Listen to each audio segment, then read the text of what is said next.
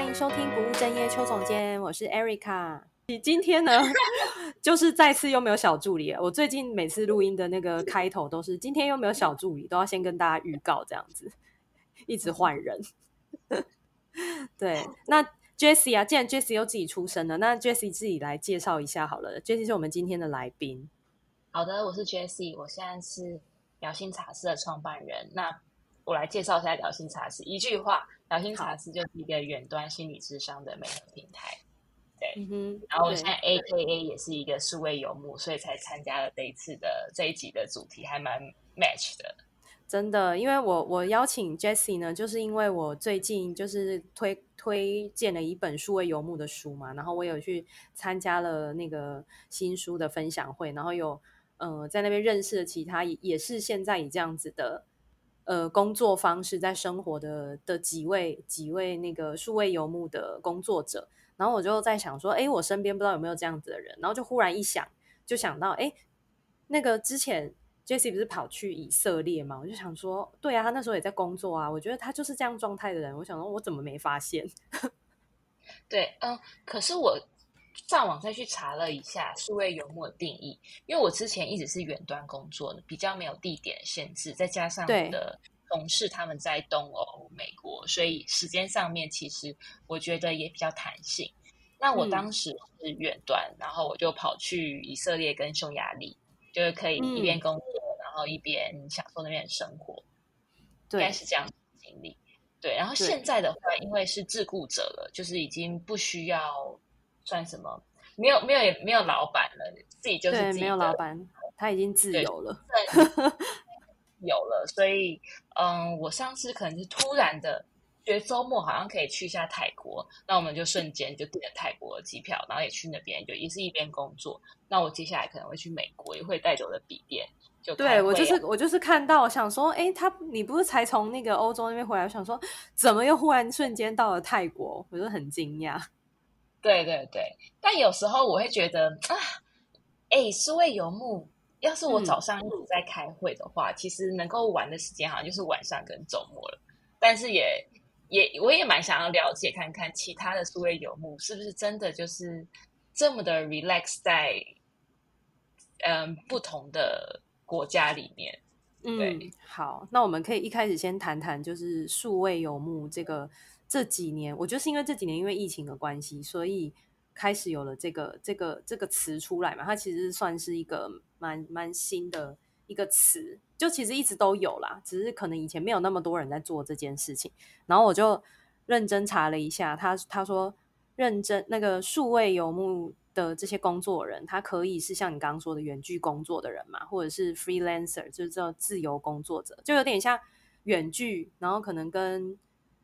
呃，我觉得是一部分的人可能是自由工作，但是一部分的人也有可能是受雇于公司。但是我在想啦，我在猜测，就是自由工作的应该是比较多，因为有时候你如果是被塞一个公司，你基本上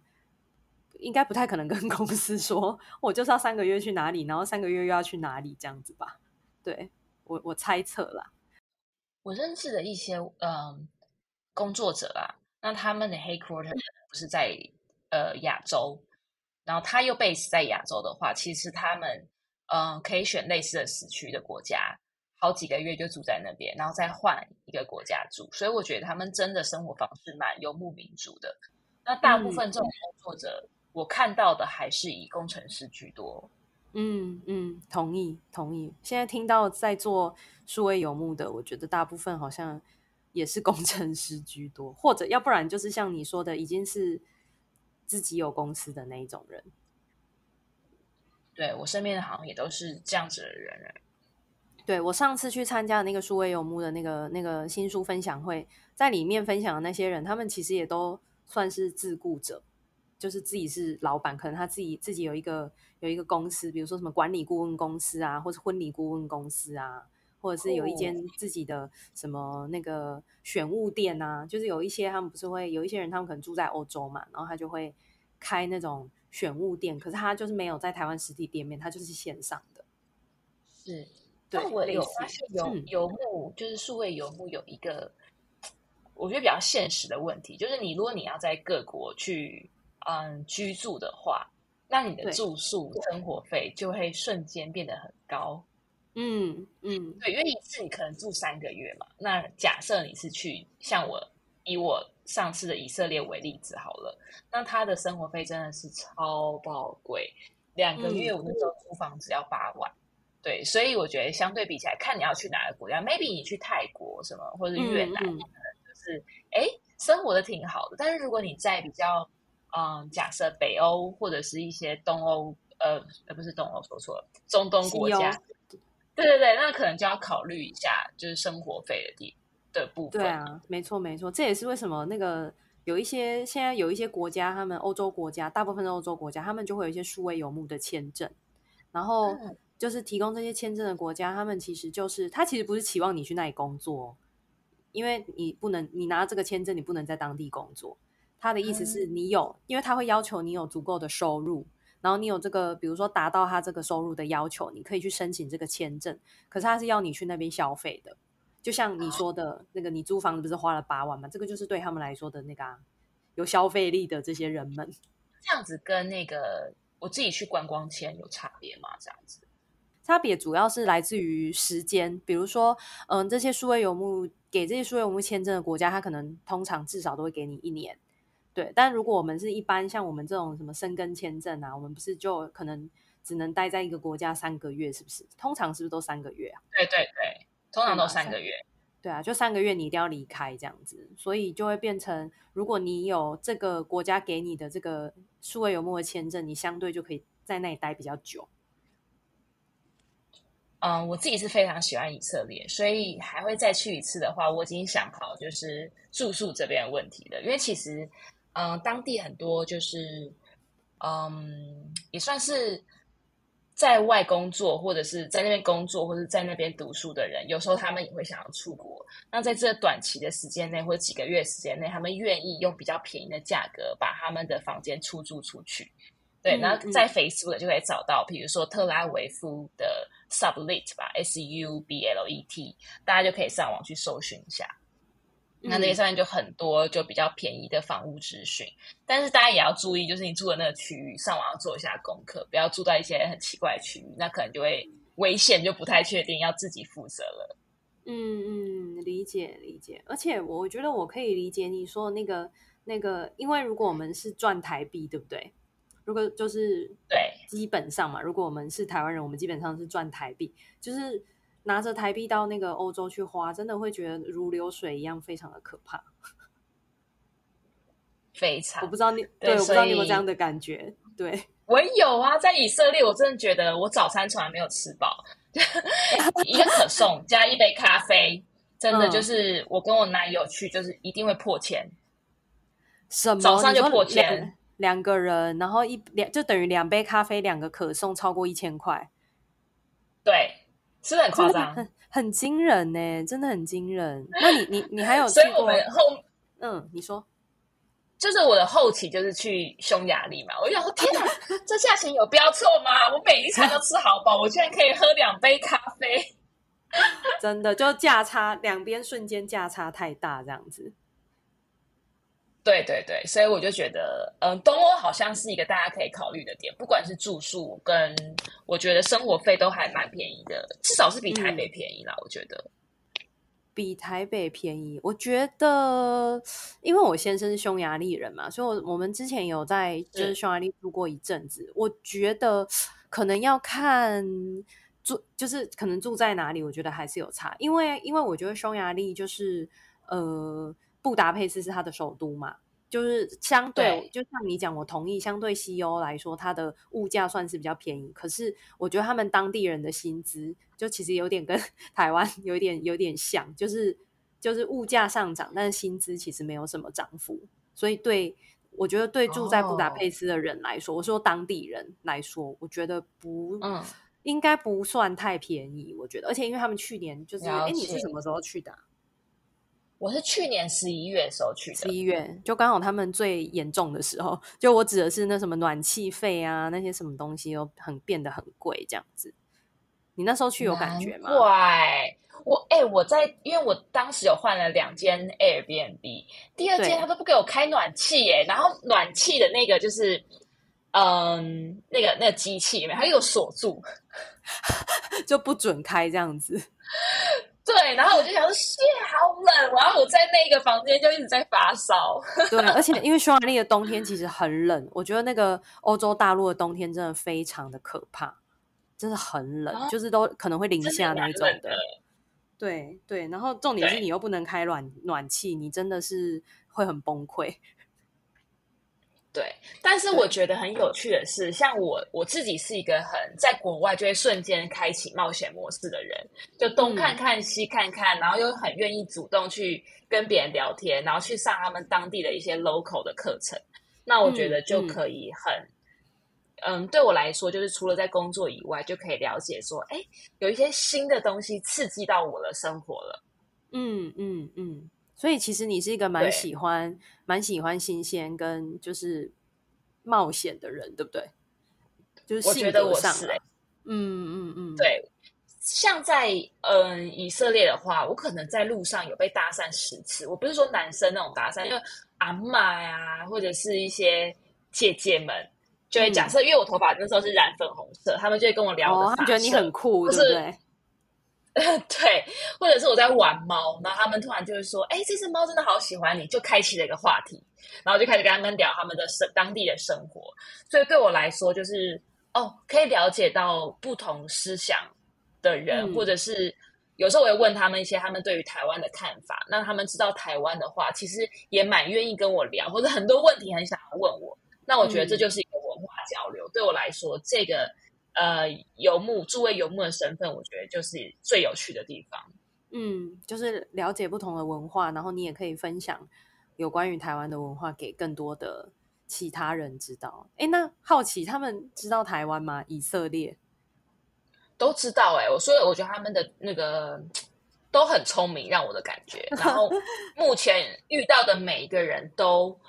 知道台湾，然后甚至那时候刚好是韩国有那个踩踏事件，有没有？嗯嗯嗯，就有两个那个绑那个前面小辫子的男生有过来，然后来访问我们，还拿录影 录影的相机来访问我们。嗯，对，就有问说台湾人对于这个的看法啊，然后在亚洲那边大家感觉这件事情怎么样等等的。嗯嗯嗯，哇，你被记者访问的概念。呃，对，但我比较觉得他们是小屁孩，哦，很酷，很酷。对啊，对啊。那那那我也想请你聊聊，就是比如说当时是什么你决定，就是忽然，因为对我来说啦，我是忽然看到你在以色列，我就是看到你的贴文，对我来说是一个忽然，但我想或许对你来说不是，是什么让你决定要去？嗯，我自己的话，我的我的人生目标一直想要在各国，就是不要被任何东西束缚去。工作，因为我想要环游世界，嗯、但环游世界同时你又必须赚钱，所以当时我拿到这个 remote 的工作的时候，其实我是很开心的。但其他偶尔还是会被束缚，嗯、就说哦，好像还是要回去开会，老板来了，我要回去准备一些东西。那我觉得可是一直往着我的目标在迈进。那到我现在是自雇者了，那我觉得时间上面更有弹性了。哎，其实也不能说更有弹性，哎，就是有时候我还是会需要去见客户啊，但是我大概可以知道说，哦，我一月可能会是我的一个比较呃自由的时间，那我就会开始去订那个 Trip.com 的那个通知，嗯、比较便宜的话，我就会把它订起来。嗯，那嗯、呃，我觉得如果大家想要往这个方向走的话，就是可以慢慢的按部就班说，哦，那可能我先找个 remote 的工作。那短期去日本啊，嗯、去泰国，那可能再进一步说，哎，可不可以再做到自雇者？假设或者是一些你的一些技能是可以不用让你被绑死在公司的，对，或是可以去更远的地方，或是更长的时间这样子。没错，没错。那我觉得，嗯、呃，我现在跟可能去年的改变，就是我现在又更 flexible 了，就是想要去哪就去哪，所以。这也是完成我自己原本一直想要做的事情，就是可以去不同的国家。可能我的目标是去一百个国家，然后慢慢的这样子去，嗯、不只是旅游，而是直接是享受到当地的文化，跟可以参加很多当地的活动。嗯，真的，那你真的是慢慢慢慢的，真的梦想成真的这种感觉。是这种感觉很棒。嗯、那我觉得真的也是我的 side project 影响我，因为。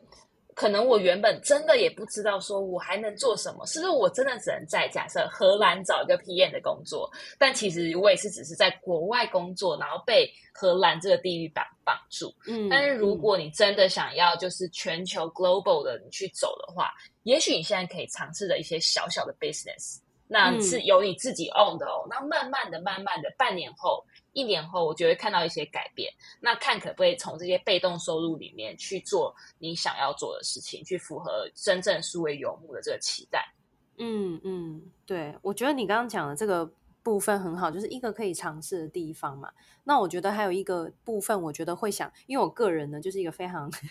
现实，不是现实，就是非常的踩在地上的人。就是我每次啊，就是。在在谈一些议题的时候，我都会大家就是会讲一些他很好的地方嘛，很美好的地方。可是呢，我就会 开始提一些他很现实的地方，因为我觉得很多时候啊，嗯、呃，大家在看别人做一件事情的时候，其实都会想的是哇，做这件事情好美好。比如说，很多人可能觉得数位游牧很棒的地方就是哦，我可以一一边工作一边旅行啊，然后就是感觉就是很棒啊，不用被绑在一个地方啊。可是他们或许。没有去呃想到，在数位游牧的这个过程中，可能其实也会有蛮多蛮辛苦的地方。对，比如说，嗯，对 Jessie 来说，你有没有觉得什么是比较，也不能说辛苦啦，应该就是说比较挑战啊，或者会遇到一些困难啊，就并不是 IG 的照片看起来那种有没有充满了美好那种，其实照片的背后一定都还有很多其他的故事吧。嗯，我觉得。我可以分享很多，太好了！如果你说没有，我现在就要立刻关掉这样子。像其实去年我就说没有暖气那件事情，哦、我就、哦、呃我就发烧了，然后发烧的时候我又要工作，然后又有时差的关系。其实我在匈牙利的时候我过得很痛苦，然后你又不找不到医院，嗯、所以我就去楼下的诊所不断的去买药。我真的是一天吃三四颗止退烧药。嗯，就觉得嗯，当你在生病的时候，如果你又你知道，就是语言不是很通，对，语言不通，然后对，然后你这时候其实还蛮无助的，因为你你其实还是要上班，对，嗯、这是一个。嗯、然后第二个是，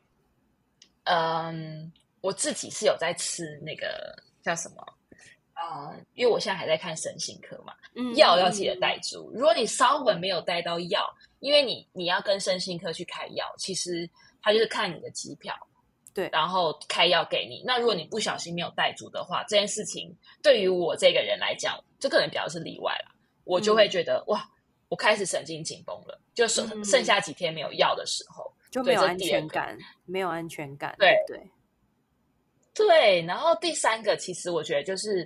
嗯、呃，真的啦，你你是有。需要跟别人开会，然后你要去配别配合别人时区的时候，嗯、其实我就会觉得，嗯，并没有大家想象中说好像数位游牧，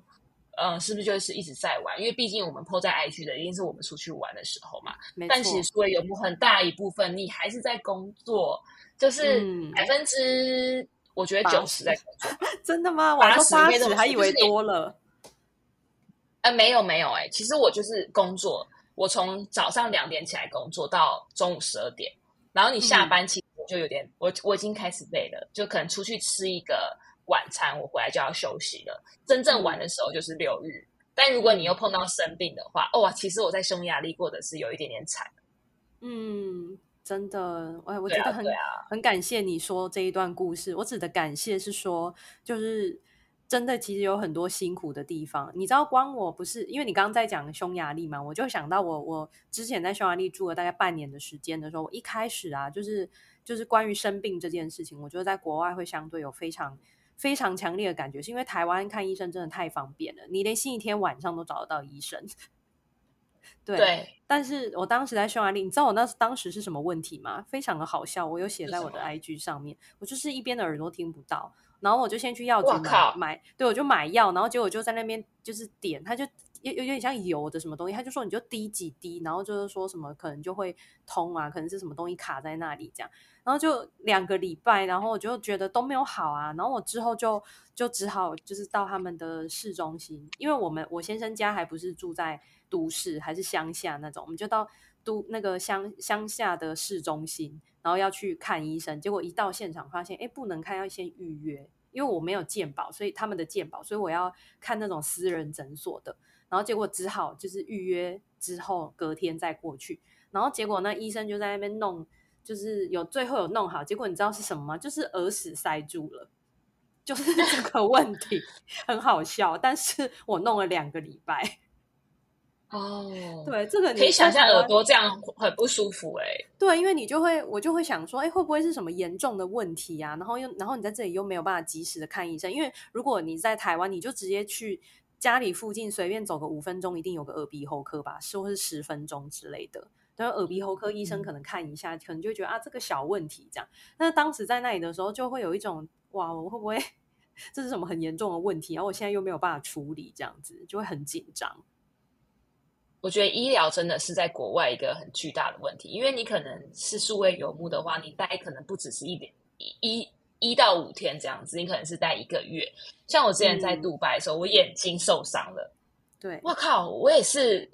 眼睛受伤就算了，然后我满脸还烂掉，嗯、所以我当时也找不到医院，或者是有一些比较是贵否贵族的医院，对我来说会太贵，那我就是找那种印度给印度人看的那种。小诊所，你知道吗？Oh, 然后我真的脸也是持续烂了很久，oh, 然后留了很多的疤，然后眼睛也是一直迟迟不好，所以我现在眼睛有点稍微有一点点，就是仔细看会有点大小眼，也是因为当时没有很好的治疗。对，好好好，这个好可怕哦，这个比刚刚那个没有暖气生病更可怕。哎，是刚，对啊，对啊。哎，再来第二个，我还有还还有想到一个问题，就是有人有没有人戴隐形眼镜？Oh. 因为国外不是随便就可以买到隐形眼镜的，哦、有些国家没错没错，是它有规定。我为此就是你看，我真的是一一步慢慢一步一步，就是在进行着这个远远端就是数位游牧的。所以我在去年送给自己的生日礼物是去眼镜镭射，我就是为了这件事情哎、欸。OK，我不想不想要再戴就是三十天份的隐形眼镜了，所以我就去做了眼镜的镭射手术。嗯嗯，布局很久，真的。那 因为做完之后就可能，因为因为你有可能不不只需要三十天啊。如果你今天打算在那里待三四个月的话，因为你行李箱一半都要放隐形眼镜哎。对啊，所以我就觉得，嗯，嗯，我真的是思想很很周密。像我之前可能在中东住比较久，我还是请有人可能来这边的时候，那再帮我带一箱隐形眼镜来。对对对。真的就是就是这种很多生活上的小事啊，其实我们在台湾觉得很方便的，就是在国外他可能完全都会跟你想象的不一样，或者是它可能不好找，或者是它可能很贵，或者是你你你你可能不能用，也是有可能的。对，所以在 IG 上面看一些数位游牧的照片，我我可以想象中啊，就是我们当然都是 po 一些很开心的，但有时候我突然可能我的那状态。嗯 story 就是写一些比较负面，大家就说啊，你在国外有什么好好心情不好的？我觉得这件事情有人会这样哎，对，有人会这样问你，会很多人哎，不止一个。我就想说，哎，奇怪，我就心情不好，还会分要在哪里心情不好吗？嗯，大家都会觉得在你在在国外在旅行啊，就是应该是就是心情很开心这样。我说他们心里的假设啦，是。但我就觉得，因为你是二十的数位游牧，其实你是换一个地方去工作嘛，那当然你会遇到一些很新鲜的事情，但不代表说你的负面情绪就没有了。嗯嗯嗯，对啊对啊，因为像你刚刚提到一个我觉得非常重要的点是，我觉得我我我之前也有也有个案曾经就是在跟我讨论什么出国留学的事情啊，可是我觉得幸好是他有很现实的想到一个点是，哎，如果我今天的情绪状况是。不太稳定的，比如说他现在可能比较稳定，药量减少了。可是如果他今天一个人到了国外去之后，如果他今天又状况变严重的话，那他要他要怎么办？他其实会很担心。嗯，我光想到这件事情，我也是会会担心的。那当然，我觉得药真的是一个问题。哎，嗯，想问就是药这件事情，因为真的医生只能开三个月，那接下来要怎么办？你知道吗？你说台湾的医生？对啊，我是说，就是有假设是留学留学的人好了，那我的药最多就是开三个月份的。那之后如果我的药没有了，就是方法唯一就是除了请家人带以外，还是就是找当地的医生拿处方钱去给他们？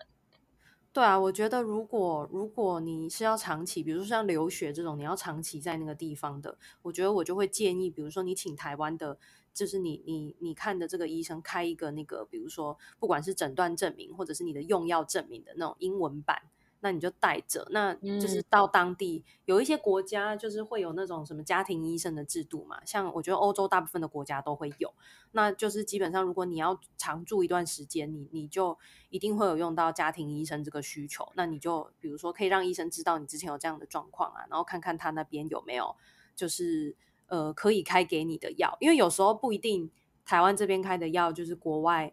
那边会有一模一样的，因为像以前我先生在欧洲，就是他有在服用一种药物，然后我们那时候搬来台湾的时候，就是因为我我叔叔是医生，然后我就问过他说，哎，这个药，然后他就帮我查一下，他说这个药台湾现在已经停产了，他说但是有很多可以取代，oh. 很多可以取代的药，oh. 对对对，所以是就就会变成不可能是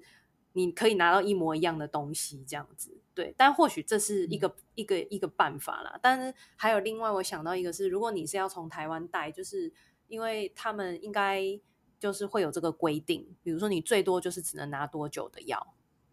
就这个可能就真的没有没有你你这没有办法去跟医生讲说你一定要多开给我，因为他们就是这样子，他们也没办法做事。是，反正就是提醒大家，啊、如果有需要有长期服用药的，也许是可以请医生开一个英文的呃那个处方签。对啊，备用着。对，到当地，因为因为有一些那种台湾可能管制的，比如说药物，也有可能在国外，或许是你可能在药局就买得到的。因为像我，我住在英国的时候，我的感觉是，英国就是因为大家都会开玩笑说，哎，你就算花时间去看 GP 呀、啊。他有可能也是跟你说，嗯、啊，你就回家吃那个，就是多喝水、多休息，吃吃维他命 C，这样就是有看跟没看是一样的道理。对，所以他们的药 药局，对，我发现他们的药局，英国的药局，他们的那种成药啊，其实种类我觉得还挺多的。嗯，对对，这可能也是一个方法。如果就是有在国外读书或者是工作、数位游牧等等，那如果是、嗯。嗯，当你心情不好的时候，这边就要置入一下啦，就可以上疗心茶室预预约心理师，可以预约 Erica。那我觉得，哎，真的，欸、真的我身边蛮多，就是呃，有人来私讯我的啦，就是说，嗯，哦，他现在在国外，那推荐哪位心理师？其实我真的就觉得你很哎、嗯，因为不管你是在国外读书，或者是有在国外生活，以及是你是跨国的婚姻，我觉得都蛮适合大家来找你的。真的，这边也郑重，我觉得郑重推荐。真的，我自己自行也置入一下，这样对啊，确实，因为在在，在海外，是因为因为因为如果我们谈到那个心理健康这个需求啊，其实我我自己本身，因为我其实有蛮多住在海外的个案，你发现其实这些个案他们住在不同的国家，就是他们会遇到的一些生活困境，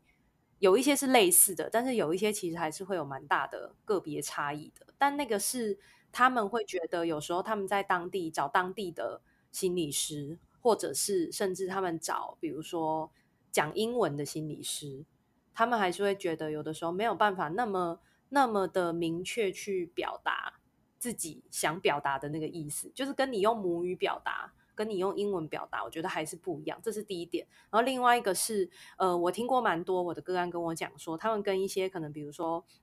其他种族的心理师，嗯、可能聊一些他。他在比如说异地生活或是异地留学的一些困境，他发现他们听不懂。对，我觉得可以理解，不理解，他就会觉得什么叫做呃，在你你在这里生活，然后觉得很孤单这样，那我就会觉得这不是很好懂吗？但是他就说他的心理师就是不懂，对，我就有点文化不同，所以差异很大。对，就是可能他自己。没有过这样的经验，应该是说，我也不是说心理师一定要有这样的经验才可以，只是有的时候也有可能要看这个心理师他就是他有没有想要去理解你这样子的经验，要不然你就会觉得你其实都在讲啊，心理师也在跟你谈，可是你就是会觉得他没有办法理解你。对，我觉得理解这件事情是在我们在做咨商的时候那个过程中，我觉得最重要的。我不知道 Jessie 觉得是不是这样？就我觉得我被听懂，你不一定要跟我讲怎么做。嗯，以我这个就是不，我不用在心理智商别人，是做了很多的心理智商。我觉得有时候遇到的一些，我有遇到一个心理师，是我觉得我讲的话他好像没有听懂，嗯，那我就这样子带过去了。嗯，但跟有听懂的心理师，那就会差很多。嗯嗯嗯，你会愿意讲更多吧？嗯，对不对？对，没错，嗯，就是他连一些很小的东西，他都会都会抓 catch 住，我就会觉得啊，好有安全感。好，那 Jessie，你可以跟我们分享一下，就是你数位游牧的这个过程中啊，你去过了哪些国家，然后以及在这些国家就是旅行，然后又工作的时候，你觉得感觉怎么样？嗯，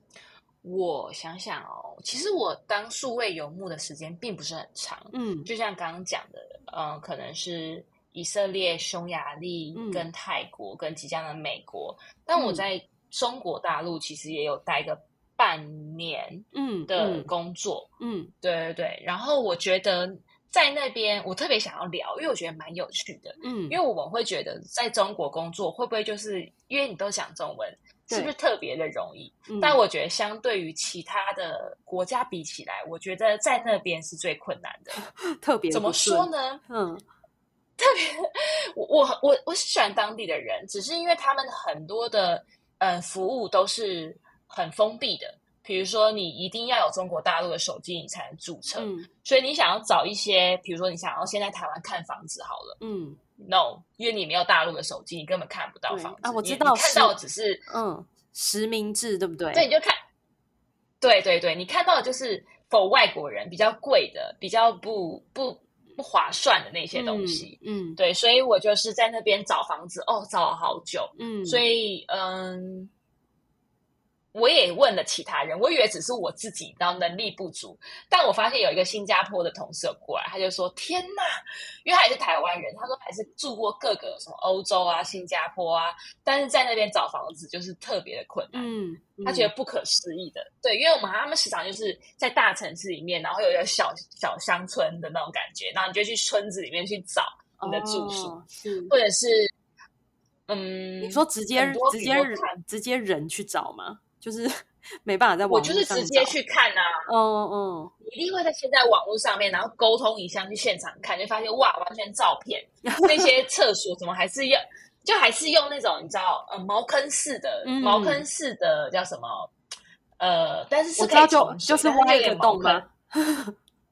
对，就是挖一个洞，然后你的手机掉下去就就没办法捡的那种，哦、天哪，所以我觉得很特别。但你相对比起来，他们也非常的发达，他们的超市都已经不用人去帮你去结账，你就自己自动结账，然后扫脸你就自己闪人。嗯，所以他的对我的冲击其实是最大的，跟其他国家比起来，因为他们是好像超级无敌高科技，但是也在这边看到一些呃很有落差的服务跟生活，嗯，我觉得那个是可能是对于当地人来说很方便，但是对外国人来说应该一点都不方便的这些东西。对，因为我在想说，外国人到底要怎么找？因为我们还可以讲中文哎、欸，嗯、然后有一些 App 什么的，但他们呢就很难，所以我就把所有我的找房子的经验，然后嗯、呃，去申请什么什么什么卡、什么挂钩一堆的资料，嗯、把它全部整理成英文，然后放在。就是那这些在国外工作的深圳人，嗯，就专门 for 国外的人、啊，你好棒哦！然后我就 post 在那边，对我就觉得，因为我我可能我可以想象，就是我当时遇到多么的困难，他们也会可能是乘以十倍吧。那我就整理一下，啊、我觉得这样子就是，嗯、这才是就是能够跟不同的人互相碰撞的一个、嗯嗯、maybe 也是一个。线吧，就会有人来问我说：“哎，怎么样？怎么样啊？然后你要不要出来一起认识一下啊之类的？”嗯，所以我觉得在在就是像这个数位游牧的过程中，我觉得那个互相帮助其实好像是蛮重要的一个资源呢。不管你帮助别人还是别人帮助你，对，我觉得，因为像我自己会觉得，世界上最重要的。人人的目的，比如说赚，不要说赚钱、生孩子、结婚。我觉得人这个层次如果拉很高，最重要的目的就是 connection，就让更多嗯，可能跟你一样想法的人可以 connect 起来。嗯、那数位游牧，我觉得可以加速这个过程，因为你在不同的文化或者是国家等等的，如果能够呃在就是你知道在同一个空间你都遇到了，然后你们又可以建立一些连接的话，我就会擦出不同的火花，因为你们是来自嗯可能。地球上不同的区域，但是又在同一个时间遇到了。嗯，嗯，这会讲的有点太老高，但是我觉得我还蛮深信这一点的。嗯嗯，对，而且我觉得其实这也是嗯、呃、你的性格的部分吧。我觉得就像我刚刚前面提到的，就是我觉得你是一个，比如说很 open minded，或者是说你对于一些不同的东西你是有很想去了解的，因为我觉得。还有一个部分是，如果如果你不是这样子的人，或者是说，哎，你其实真的很很不喜欢改变，我觉得那数位游牧就可能会是一件蛮痛苦的事情。嗯，其因为我像我自己就会觉得，哇，数位游牧就是我人生的目标，好棒哦。嗯，但其实并不是每个人都这样想的。嗯，就 maybe 假设啦，呃，举个例子，我觉得我男友并不适合数位游牧，因为太多变化了。嗯，那他可能就比较 stable 一点，想要在一个区域待比较久。或是他并没有说到了一个国家就想要认识这边当地的很多不同的人、不同的文化。嗯，嗯，像我就会很兴奋，嗯、完全静不下来。嗯、那他可能就是跟我比较相反的人。嗯，对。那那怎那怎么办呢？不同的生活模式。对啊，就是啊，你说那怎么办嘛？对啊，又是就是又是伴侣，那你们要怎么联系关系？我觉得这个应该也是很多人会想知道的问题。嗯，像有时候，像假设以大陆为例子好了，那他当时还是不能远端工作者，他就是我们会定期的，就是打电话视讯，然后他每三个月来一次，可能就来个周末之类的。嗯，那如果像是匈牙利跟以色列，他有过来了，我们是一起去的。嗯嗯，他不想要去的时候，有时候他不想要，像我自己想要加入一些当地 local 的课程啊，他觉得我没兴趣，我只想要在嗯我的民宿就是。打我的 coding，做我自己的事情，那我觉得完全就是可以分开进行。嗯嗯，对对，所以如果你的伴侣是不一样的，然后他又想要陪着你，假设，那我觉得可以是在那边，你也可以当做是两个不同的个体。嗯嗯，不需要去强迫谁，因为我觉得，嗯，心情上面或者是尊重另外一个人的，呃。兴趣所好，我觉得也是很重要，不然你在那一次的经验会很差。嗯，而且我觉得还有一个更重要的点是，你的另外一半他的工作形态能不能是这样？因为如果不行，他是每天都要去办公室的，那这个你们要一起，可能就很难 实现了。对，这样子的感情，我觉得可能还是，比如说每天通个电话。然后偶尔他可能请个假，你请个假，呃，不是你，你不用请假，因为你已经是数位游牧了。嗯，可能他请个假过来看看你之类的，嗯、可以保持，呃，你你们的感情，看有不同的方法可以去互相讨论。对，但是这个会是一个蛮艰辛的过程，我觉得对双方来说应该都是。嗯，对，因为我之前有远距恋爱，确实是。对，因为我之前有听过有人在就是数位游牧的那个谈，哦，他就是他那个。他在谈说他在数位游牧的过程中，就是有一些，比如说恋爱的经验啊，或者是说对他们来说，对数位游牧族的人来说，其实也很不容易的是，比如说找伴侣这件事。比如说你可能原本单身，然后你去数位游牧也认识了某个人，可是这人除非他是跟你一样，也是一样一起这样数位游牧的，但是如果不是的话，就是这整个关系就会变得非常的就是尴尬，就是到底要继续还是到底要怎么样？就是这种很难很难拿 捏。我想要分享，嗯，我想要分享一个，我觉得我男友一直想跟着我的原因，他就会想说，我会不会在国外比较容易，你知道，心情好，那会不会就认识其他的异性？哎、嗯欸，我觉得这很有可能哦，因为我非常的有可能，但因为我我自己这个人比较特别，我对于爱情这一块真的是有一点哦，不要讲这种话，但是 anyway，就是我觉得我对爱情这块是。嗯，比较无感的，但我觉得其他人不一定，或者是你去住那种 co-living space，嗯，那如果你都是单身的一群人，嗯，我觉得 maybe 是你可以在那边擦出一些火花，火花，认识跟你，对啊，认识跟你一样兴趣的人，嗯，我觉得是有可能成为情侣的，觉得大家都在那边是素未游牧嘛，嗯，然后如果又都单身，假设，那我觉得好像是一个认识。伴侣的方法，嗯嗯，对，就也是一个机会这样子，对。但是对于本身有伴侣的人来说，我觉得如果做有有这样子的生涯决定，其实我觉得是会非常的两难的，或者会遇到很多的困难。对，你就你就要给足，要给足另外一方很大的安全感。对啊，或者是说，也有可能我觉得啦，假设我是那个去苏维游牧人，我觉得我可以，可是我的伴侣他可能没有办法。我只没办法是说，他可能不想要一直维持这样子的远距离的关系，他可能也会不想要继续这段感感情。我觉得也是，也是，也是有可能的啊。我觉得有可能呢、欸，嗯、因为像我现在就是打算明年自己去流浪一阵子。嗯，那我男友当然会不爽，每天看机票的时候就给我摆脸 色。糟糕。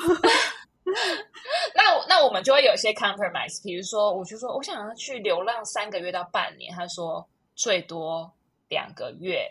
然后之类，我们知道你都可以去谈的嘛，就是嗯，一定，如果你愿意持续就珍惜这些感情的话，我觉得你们就两边去，哎。互相戳大家的底线，然后达到中间的一个 妥协。对啊，对啊，嗯、或者一年你就去两次，不要就是半年一次去，一次去半年，然后去两次，然后一年都不在这样子。嗯、那我觉得就是你可以跟你的另外一半，如果你有这个呃能力，然后你有这个兴趣的话，可以跟你的另外一半去商讨的。嗯嗯，然后我觉得这个也是另外一个我在。之前看那本书游牧的书的时候，它里面提到的一个概念是我，嗯、很多人的数位游牧可能是像我们刚刚讲，比如说什么三个月去哪，然后一个月又去哪等等。可是像那个作者啊，就是凯若，他们的方式比较像是他们有一个 home base，比如说他们的 home base 就在西班牙，然后他们可能在西班牙有一个就是租一个房子，嗯、但是他们可能有的时候会去其他的国家旅行，可能两个礼拜、三个礼拜这样子，所以或许。对 Jessie 来说，我刚刚听我会觉得，那台湾可能会比较像是一个你的 home base，可是你可以就是比如说决定你要多久在哪里啊，oh. 然后有时候还是会回来台湾啊，然后有时候再去哪里啊，这样子，就是听起来、嗯、这是一个好方法。对啊，对啊，就是就是一个 home base 的概念，你就不会觉得好像我是一直一直一直在流浪这样，就是因为我觉得有时候嗯，在外面久了，因为我没有我我没有没有没有就是这样子。的经验，所以我是长期待在比如说海外的一个地方。但我在想，有时候应该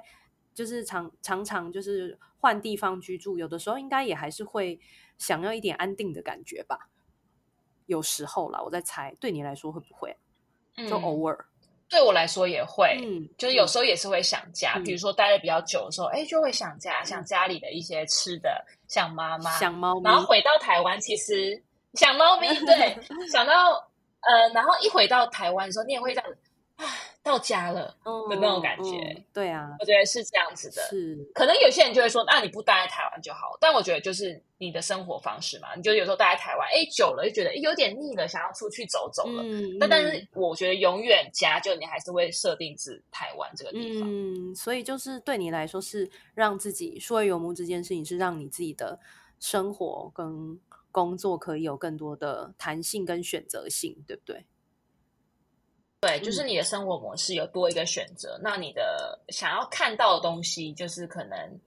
嗯，不同的面向。我觉得在台湾你可以看很多东西啦，嗯但是你在国外你看到面向会比较多，而那是我自己有兴趣的。嗯嗯嗯，是，我觉得这这句话很最最后这句话很重要，就是这是你有兴趣的，对吧？嗯。对对，那那如果对于就是想要做这样子数位游牧尝试，你有没有什么小建议啊？嗯，我觉得如果你的工作允许，假我是给工作允许这样子的人的话，我觉得可以先去，嗯，比较自己熟悉的国家，我们可以先去试试看。嗯，那你可能会准备，你必须准备一些药啦。嗯，我以为你要说一些钱。药跟钱对，药跟钱都很重要。我觉得保护自保护自己是一件很重要的事情，还有让家人感到你这你的这个旅程是让他们可以可以安心的，我觉得也是很重要。因为有时候你不能只有考虑到自己，嗯、就是你身边爱你的人，我觉得也要考虑到他们的心情。嗯嗯嗯，对。然后也可以，也许就是从嗯比较近的地方，假设去日本，就是呃或者是去泰国，就是二到四个小时的，我觉得。当你觉得哎，突然我身体不适或者怎么样，我可以飞回来很很容易的。嗯，也许这是给出街的游呃数位游牧者，我觉得是一个建议。嗯，到慢慢的你习惯了，也许你就可以冲一波比较远的地方了。嗯，或者是说，也可能在这样子比较初步的尝试，就发现哎，其实我可能不是那么适合。我觉得那也是一个很好的尝试啊，我觉得也没有什么不好。因为有的时候我们会很想要一个东西，我们就会把它想的太理想了，就会觉得啊，我我一定会喜欢这样子。可是你没有真的去尝试，你其实不知道你对这件事情会是什么样的感受跟想法。嗯，没错，或者是、嗯、呃，你可以找一些世界各地的 co-living space，那当当地的人可能我觉得。对于工作者的，他们那个 co-living space 的，对于工作者是比较友善的，那也可以朝这个方向开始，就是你不用独立的在那边生活，你也不会感到太孤单，也有人陪着你，然后里面有一些，比如说瑜伽课啊等等的，嗯、然后也有很好的网络，嗯，那我觉得也是一个可以参考的，对。对，就是找到在在海外的这些呃。工作跟旅行的时候，找到一些有归属感的一些社团啊，或者是一些人际的连结，也是蛮重要的。对，因为你可能有时候在国外久了，你自己一个人，然后你又一直在那边，比如说某咖啡、某咖啡厅工作好了，嗯，我觉得会有一个孤单感，或者是没有那么踏实的感觉。嗯，也许跟更多人去相处也，也也是这个游牧数位游牧的一个很大的，呃，我觉得。元组成元素之一吧，嗯，是，或者是也可以用一下疗心茶室，对，没错，就当你觉得 哎很孤单，需要有人 support 你的话，你就可以预约疗心茶室。毕竟是无远佛界，你也可以用不同的刷卡方式，很方便啊。对啊，就是哦，我自己也是是在国外，有时候很也还是会心情不好，也负面情绪出来的时候，我觉得。我觉得心理智商就是很重要，尤其是有母语的心理智商是。嗯，就是可以有一个人可以聊聊啊，就是不代表你一定要什么，就是这件事情要持续的很久。可是我觉得至少在我自己有需要的时候，我是有意识到的，然后我去寻求这个资源，或者是让自己的心理好一点。我觉得那也是让自己可以，比如说继续你想要这样子的生活跟工作方式的一个蛮重要的因素。嗯，没错，嗯，所以我如果你要说鼓不鼓励的话，我还蛮鼓励的，就是像，嗯，越年轻去越好。我我不是说老人就不能去，而是有时候步入中年了，你不会觉得就是，嗯，伴侣或者是你的孩子，嗯，你会给你有一些牵绊在，对，所以我觉得这件事情，如果你想的话。不如立刻规划。嗯嗯，没错，因为我现在听看到在做这件事情的人，大部分好像都是单身，就是比较没牵绊、啊。我觉得，对啊，这是这是真的，这是真的。对，我现在还没有牵绊，但我就觉得，嗯。也很怕未来我有孩子，假设我有孩子，我可能真的就是放不下心的。嗯、像我现在出去都会好想念我的小猫，每天我都要叫我妈拍猫的照片给我看。对啊，就是像猫咪这件事情，它就就是你很挂念，你就不太可能在在海外待很久很久没有回台湾嘛。太久。对啊，除非你把它一起带去。太难太难，真的是。好哦，那很很谢谢 Jessie 今天就是跟我们聊了很多，我觉得很。很喜欢今天的这个这个聊天的过程，是我觉得就是分享了很多，不管是你自己的经验呐，或者是酸甜苦辣啊等等的，或者是大家可以去做一些怎么样子的尝试，我觉得都是很真的是很很内容很多的一集，我自己觉得。对对，并不是只有好处，因为你还要考虑到另外就各个面向的好与不好的，然后自己去评估。嗯，是的，没错。所以希望呢，这一集可以给很多在做呃思考职涯，因为我自己也有在做职涯咨询的部分。那我觉得这个也可以是很多人在职涯思考上面可以更多元的去想，我未来职涯有没有什么其他的可能性。然后也希望可以给大家有一些心思啊，有一些想法。然后如果大家有任何想法呢，或是回馈啊，可以欢迎到我的 IG 或者是我的粉呃那个 FB 不务正业邱总监，可以给我一些回馈。那以及在聊天聊 以及 这边给你讲，就是以及啊、呃，如果要聊心的话，我觉得是可以上聊心茶室预约是那预约。Erica 真的是一个超级无敌棒的心理师哦，谢谢。那就是在上面等大家喽。好，也有其他心理师啦，我也会推，也就是大家也可以在上面找，就是觉得适合自己的议题啊，然后以及你你觉得适合你的心理师，如果想要尝试看看线上的咨商，然后我会把这个疗心茶室的那个连接呢放在我们这一集的节目栏，然后大家也可以去追踪他们的 IG 跟粉砖，然后。希望大家都可以对好好好的照顾自己的心理，然后也好好的工作跟旅行。好，那我们今天节目就对，我们今天节目就聊到这边喽，下次见，拜拜。下次见，拜拜。